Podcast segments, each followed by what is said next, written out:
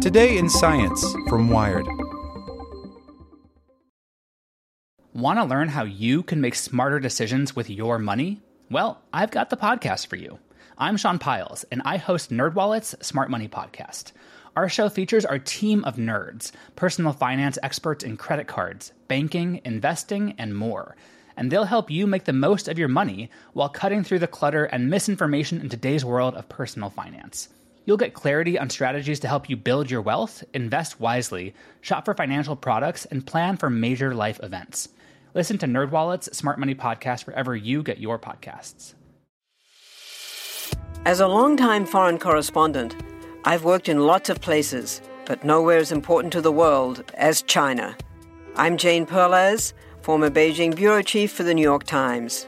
Join me on my new podcast, Face Off US versus China, where I'll take you behind the scenes in the tumultuous US China relationship. Find Face Off wherever you get your podcasts. Welcome to the spoken edition of Wired. Cities have turned into firebait, but we can fix them. By Matt Simon. The northern city of Paradise is gone. The Camp Fire, by far the deadliest and most destructive wildfire in state history, has reduced home after home to ashes. It conjures images of a tsunami of flame tearing through the town, destroying everything in its path. Curiously, though, trees still stand between burned out homes. If they're still there and they didn't burn, and they're even green, then clearly those trees didn't contribute to the ignition of the houses, says fire expert Jack Cohen, formerly of the U.S. Forest Service. At least, not directly. High winds blow embers perhaps miles in advance of a blaze.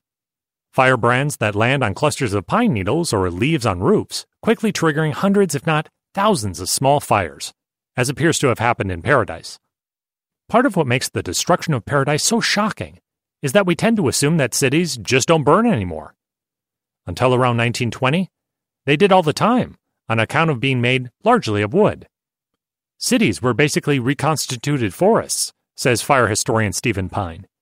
And so they were subject to the same winds and cold fronts and all the rest of it, and they burned exactly like forests. Think Chicago in 1871, or San Francisco in 1906. We stopped our cities from burning once, and we can do it again. With the modernist city came fireproof materials like concrete and glass. Cities got sick of paying to rebuild, so they put fire codes in place, as well as better water infrastructure to provide firefighters with ammunition to battle the blazes. Cities stopped burning to the ground, and the threat of fire was soon forgotten. Over the past few decades, cities in California in particular have crept closer and closer to fire prone forests. Codes went lax, and many homes were still getting built with plain old wooden shingles. We quit vaccinating, in a sense, says Pyne. We quit doing all the things that we had learned to do to stop our cities from burning. The problem became abundantly clear last year when the massive Tubbs fire tore through Santa Rosa, not far from San Francisco, destroying 5,500 structures and killing 22. And now the Camp Fire has eclipsed that carnage with a brutality that California is struggling to comprehend. Part of the problem is climate change. Autumn has grown increasingly dry in California, which is poorly timed with hot, dry seasonal winds that tear in from the east, further desiccating vegetation and turbocharging wildfires. But regardless of climate change, we know how to keep our cities from burning. We've known for decades.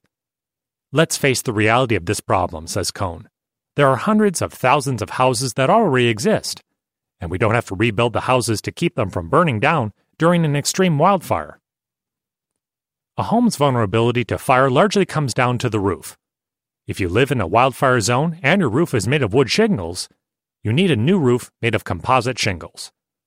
End of story.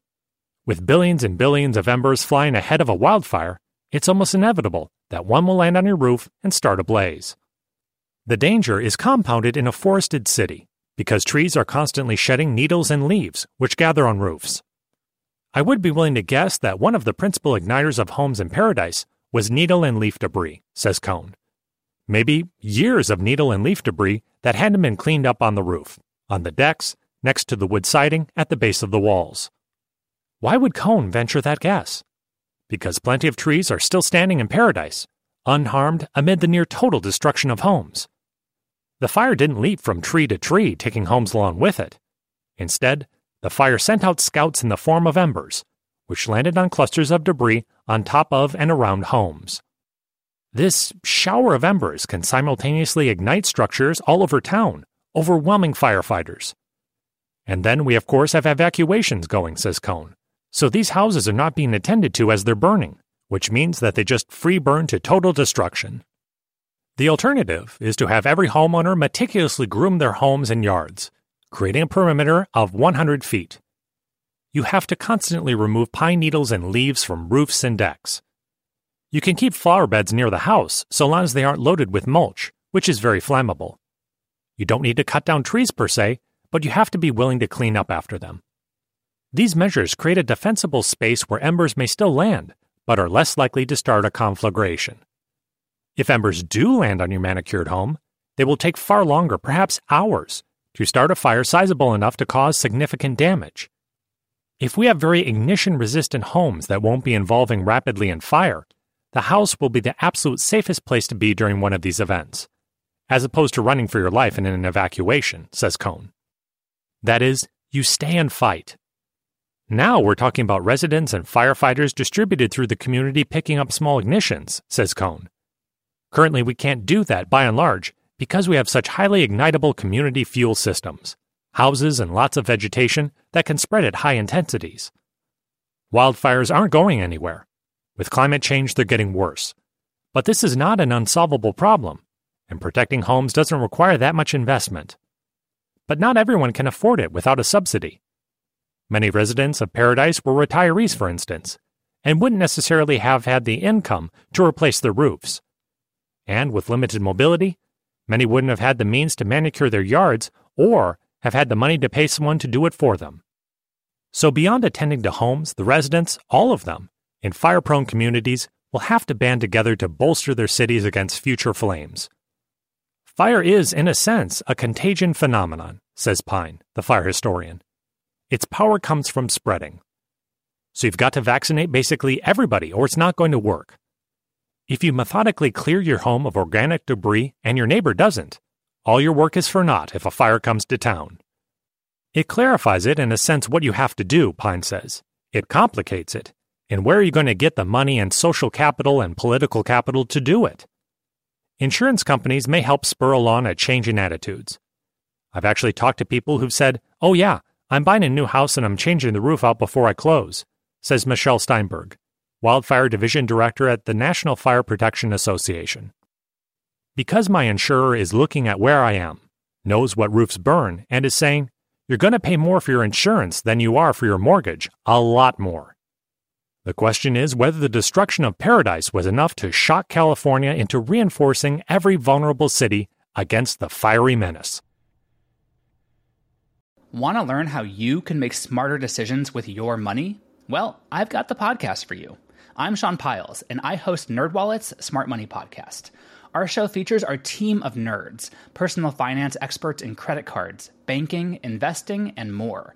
And they'll help you make the most of your money while cutting through the clutter and misinformation in today's world of personal finance. You'll get clarity on strategies to help you build your wealth, invest wisely, shop for financial products, and plan for major life events. Listen to NerdWallet's Smart Money Podcast wherever you get your podcasts.